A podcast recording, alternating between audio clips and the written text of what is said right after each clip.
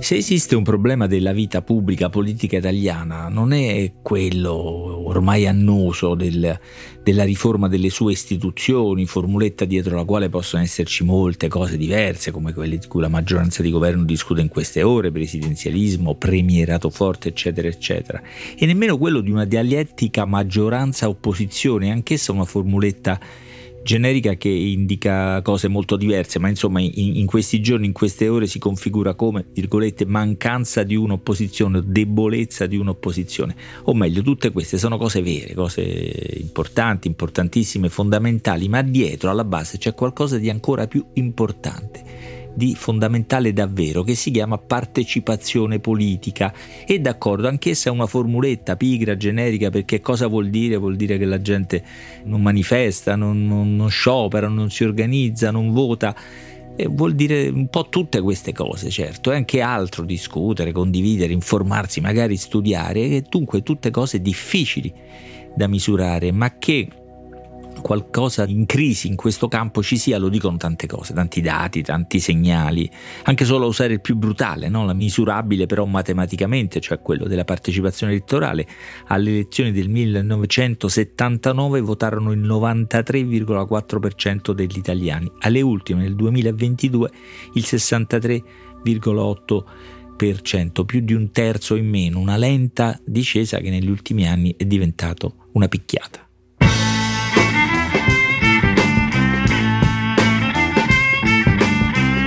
Questo è Timbuktu di Marino Sinibaldi, un podcast del Post che parla con i libri.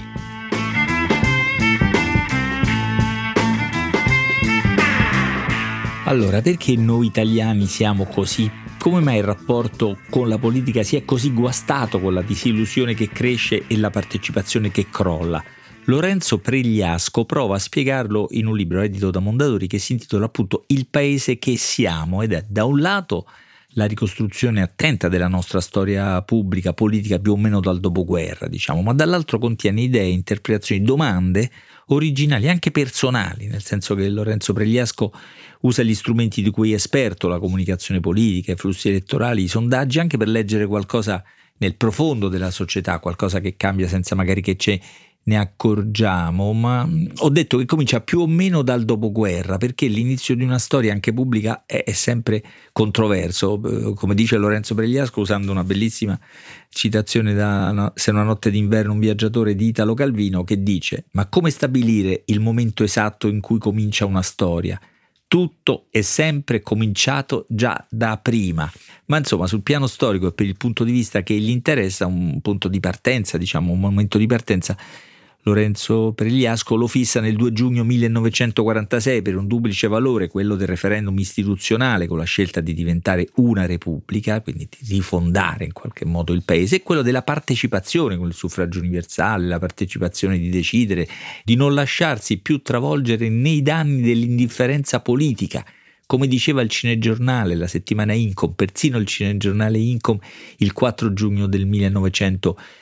46 e qui esce il punto di vista dell'autore di questo libro che diceva un libro di storia completo, preciso, accessibile, molto consigliabile davvero in quanto tale, scritto da un autore nato nel 1987. Questo è importante perché c'è un punto di vista particolare anche generazionale, Lorenzo Begliasco lo dice a un certo punto più o meno a metà libro, dunque un libro eh, di storia, però una tesi, un'interpretazione, una passione, quella della partecipazione pubblica la decisione collettiva e una preoccupazione, il declino di quella discussione, documentato da tanti dati come quello della partecipazione elettorale che citavo all'inizio. Perché Lorenzo Pregliasco sottolinea questo elemento? Perché gli interessa studiare, capire il cambiamento e forse anche contribuire a generarlo. E come nasce il cambiamento? In che modo si realizza? Si chiede a un certo punto. E questa, secondo me, è una delle due domande fondamentali di questo libro. Sta a pagina 71 e anche solo a sfogliarlo in libreria vi rendereste conto di quanto è interessante. Per il cambiamento occorre una società consapevole e determinata ad agire per il cambiamento, serve un sistema politico ricettivo, occorre soprattutto che questi due mondi si parlino. E come si parlano? Con un dibattito pubblico in cui le idee, le posizioni si confrontano ed è possibile cambiare, è possibile cambiare le idee, cambiare le posizioni, cambiare le leggi, cambiare un paese.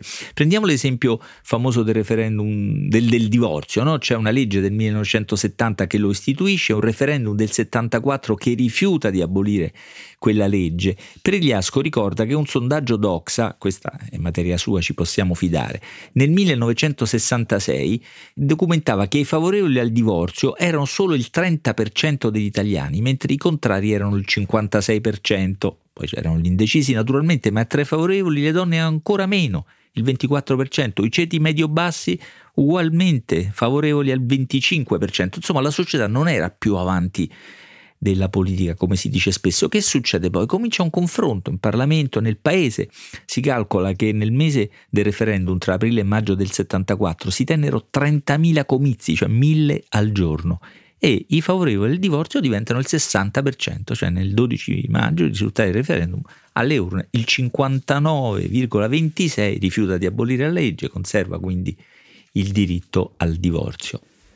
A un certo punto tutto questo si inceppa. Eh, Lorenzo Pregliasco descrive quegli anni, i famosi famigerati anni 70, in due capitoli diversi, proprio perché vuole raccontarne sia la dimensione dell'allargamento dei diritti che quella delle stagioni della violenza. Ma insomma l'esito sembra quello di un paese stanco.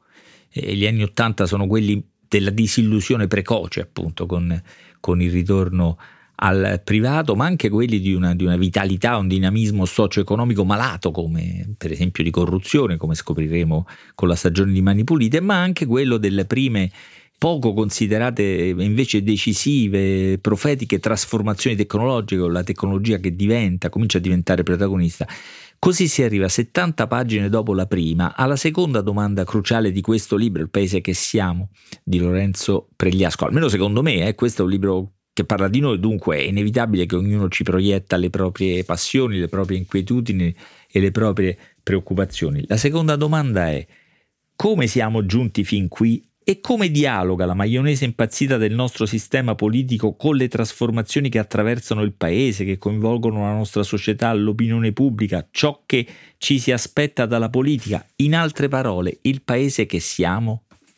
Qui Lorenzo Pregliasco è davvero preciso nel ripercorrere le tappe di quella progressiva, reciproca dichiarazione di sfiducia tra la politica e gli italiani, non tanto reciproca, più unilaterale probabilmente, almeno all'inizio. Sentite questo dato.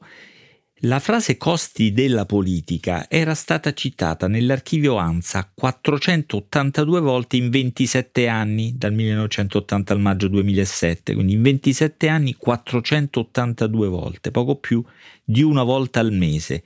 Da allora al 2008, quindi in 11 anni, è stata al centro di 1931 notizie di agenzia, più di tre al giorno. Cioè una frase, costi della politica, si diceva una volta al mese si dice tre volte al giorno in un, in un notiziario dell'agenzia, sobria, misurata, l'aggenzianza, un segno di qualcosa che accade nel paese. Infatti questo dato è tratto dalla, dall'introduzione a un libro, La Casta, un libro che nel 2007, scritto da, da Gian Domenico Stella e Sergio Rizzo, fu il segnale di una stagione populista che stava irrompendo nella nostra, nella nostra società, che è il nostro presente, il dibattito pubblico impoverito e polarizzato, una ossessione per temi come appunto il costo della politica o l'immigrazione o la sicurezza, trattati come oggetti contundenti, anche ammesso che siano i nostri problemi. E non è così. I leader che emergono nevroticamente quasi nel paese, no? con spostamenti elettorali senza precedenti, non devo ricordarvi i nomi, i volti, Grillo, Salvini, Renzi, la Meloni, oppure come Draghi o, o Monti non, non eletti, insomma una specie di nevrosi proprio da questo punto di vista elettorale insomma quella che chiamiamo la stagione del populismo, sulla quale Lorenzo Pregliasco dice un paio di cose interessanti. La prima è, come dice lui, un populismo senza popolo, perché in realtà non ha generato appunto un aumento della partecipazione del popolo, ondate di, di passione, anche solo demagogica. Forse c'è stato in qualche modo all'inizio il grillismo, ma ora, come tutti i dati dicono, appunto quelli elettorali la partecipazione è molto ridotta, non so se è il populismo che allontana dalle urne o il populismo è un risultato di urne in cui pochi vanno a votare. Il secondo esito è quello che Pregliasco chiama politica on demand, che non si lega a visioni del mondo ampie e strutturate, cito Pregliasco, ma si realizza invece attraverso fiammate improvvise di attenzione su un singolo titolo.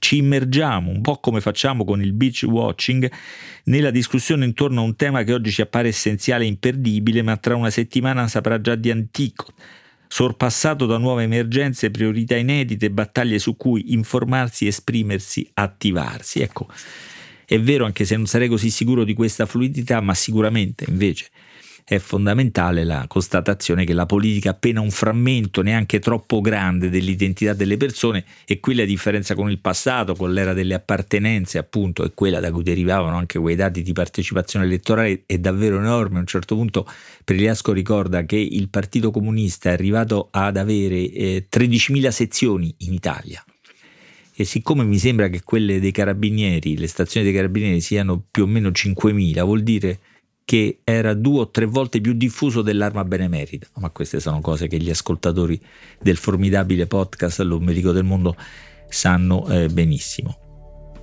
Poi ci sono cose che rimangono incredibilmente uguali e qui Lorenzo Pregliasco fa uh, valere una sua capacità di usare una fonte come le raccolte dei, dei giornali per raccontarci una cosa straordinaria, secondo me, come alla così, discussione durante la fine della seconda guerra mondiale il dibattito sul voto alle donne, finalmente la concessione del voto alle donne, un grande giornale, il resto del Carlino scrisse, anzi intitolò Mentre si muore di fame ci si preoccupa del voto delle donne. Ecco qualcosa che è rimasto uguale nella nostra storia. Appena un diritto si afferma, e può allargarsi un'area di libertà, c'è qualcuno un riflesso conservatore e reazionario che dice che ci sono ben altri problemi, ben altre priorità. Meno il voto alle donne sembrava così importante, come se la partecipazione non fosse appunto il fondamento della democrazia.